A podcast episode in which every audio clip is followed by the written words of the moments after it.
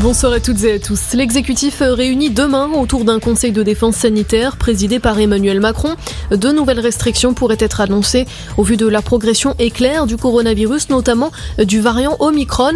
Hier, 104 000 nouveaux cas ont été rapportés en seulement 24 heures, un record absolu. Demain, également, un conseil des ministres se tiendra. Il sera question du projet de loi pour transformer le pass sanitaire en passe vaccinal. Il conditionnerait l'accès à certains lieux à un schéma vaccinal plus ou moins complet.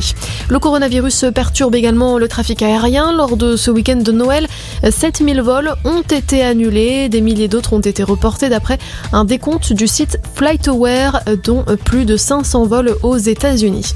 Dans l'actualité, également ces hommages du monde entier pour saluer la mémoire de l'archevêque sud-africain Desmond Tutu, prix Nobel de la paix. Ce dernier est mort aujourd'hui à 90 ans.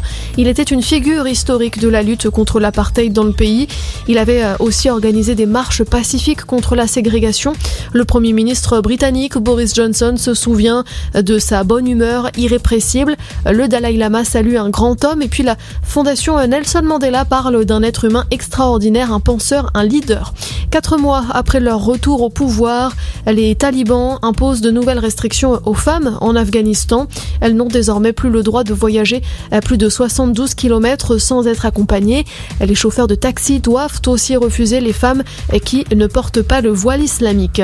Le coronavirus perturbe également le calendrier sportif en ce moment. En rugby, plusieurs joueurs du Stade français ont été testés positifs entraînant le report de la rencontre Toulouse-Stade français initialement prévue ce soir. Brive-Clermont a aussi dû être reporté toujours à cause du Covid. Le seul match maintenu pour cette 13e journée allée de top 14 et Perpignan-Castres. Le coup d'envoi vient d'ailleurs d'être donné. Voilà pour l'essentiel de l'actualité. Très bonne soirée à notre écoute.